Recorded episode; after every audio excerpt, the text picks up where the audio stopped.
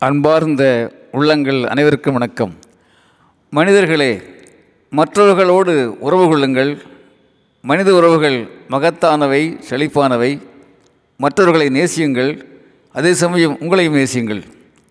மற்றவர்களோடு உறவு கொள்ளுங்கள். மனித உறவுகள் மகத்தானவை செழிப்பானவை. மற்றவர்களை நேசியுங்கள். அதே சமயம் உங்களையும் நேசியுங்கள். தொடர்ந்து சொல்கின்றது ஜென் தத்துவம். நண்பர்களே சிரிக்கும் புத்தர் என்று போற்றப்படுகின்ற ஹோட்டாய் என்கின்ற ஜென் குரு ஜென் உலகத்தில் மிகவும் புகழ்பெற்றவர். இந்த பூமியிலே நடந்த மனிதர்களிலேயே மிகவும் அழகான மனிதர் என்று ஜென் உலகம் அவரை பற்றி பதிவு செய்கிறது. ஹோட்டாய் எப்போதும் சிரித்து கொண்டே இருப்பார்.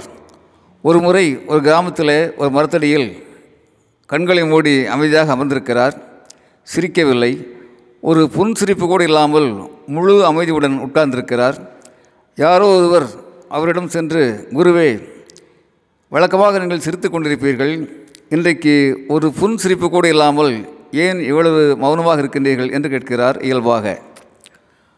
பிறகு குரு சொல்கிறார் கண்களை திறந்து மெதுவாக பேசுகிறார் நண்பரே நான் சிரிப்பதற்கு என்னை தயார்படுத்தி கொண்டிருக்கிறேன். ஆம் சிரிப்பதற்கு என்னை நான் தயார்படுத்தி கொண்டிருக்கிறேன் என்று எளிமையாக சொல்லுகின்றார் குரு. ஐயா நீங்கள் சொல்வது எனக்கு புரியவில்லை. கொஞ்சம் விளக்கமாக சொல்லுங்கள் என்று கேட்கின்றார் அந்த நண்பர். குரு சொல்கிறார் நண்பரே சிரிப்பதற்கு நான் என்னை தயார் செய்ய வேண்டும்.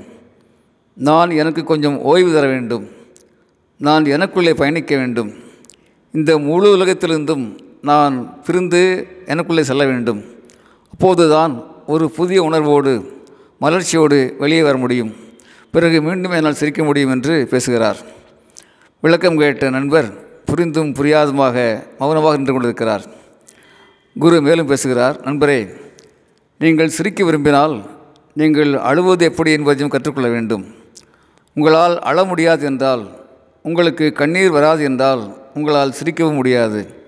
சிரிக்கத் தெரிந்த மனிதன்தான் அழைத்தெறிந்த மனிதனாகவும் இருப்பான். அப்போதுதான் அவன் சமநிலையில் வாழும் தகுதி பெற்றவனாக இருப்பான். பேரானந்தமும் அமைதியும் இரு துருவங்கள். மனித வாழ்க்கை என்கின்ற பறவையின் இரண்டு சிறகுகள். ஆம் பேரானந்தமும் அமைதியும் இரு துருவங்கள். மனித வாழ்க்கை என்கின்ற பறவையின் இரண்டு சிறகுகள். சிறகுகள் எதிர் எதிரானவை அல்ல. ஒற்றுமையோடு அவைகள் இயங்கும்போதுதான் வாழ்க்கை அழகாகிறது என்று முறையை நிறைவு செய்கின்றார் குரு. நண்பர்களே நம்மால் புரிந்து கொள்ள முடிகிறது. நாம் நம் அகத்தையும் புறத்தையும் புரிந்து கொண்டால் வாழ்க்கை சமநிலை அடைகிறது. ஒரு தராசு தட்டில் சம அளவிலான இடைக்கற்களை வைக்கும்போது வாழ்க்கை தராசு சமநிலை கொண்டதாக சந்தோஷமானதாக சார்பற்றதாக இருக்கும் தானே? நமது கனவுகள் கற்பனைகள் வெற்றி பெற நமக்குள்ளே நாம் பயணம் செய்ய வேண்டும். தடம் பார்த்து இடம் பார்த்து சரியான தகுதிகளை வளர்த்து கொள்ள வேண்டும். சார்லஸ் டார்வின் அறிவுறுத்துவதைப் போல தகுதி உள்ளவையே வாழும் தகுதி உள்ளவையே உலகத்தை ஆளும் என்கிற உண்மையை நாம் புரிந்து கொள்ள வேண்டும். நம் இளைஞர்களுக்கு அழுத்தமாக கற்றுத்தர வேண்டும். இன்றைக்கு ரோபோக்கள் மனிதர்களையும் மனித வேலைகளையும் ஆளத் துவங்கிவிட்டன. ஆம் ரோபோக்கள் மனிதர்களையும் மனித வேலைகளையும் ஆளத் துவங்கிவிட்டன. ஆனாலும் திறமைகளை வளர்த்து கொள்ளும் இளைஞர்களுக்கு வெற்றி வாய்ப்புகள் விருந்து கொண்டே தான் இருக்கின்றன.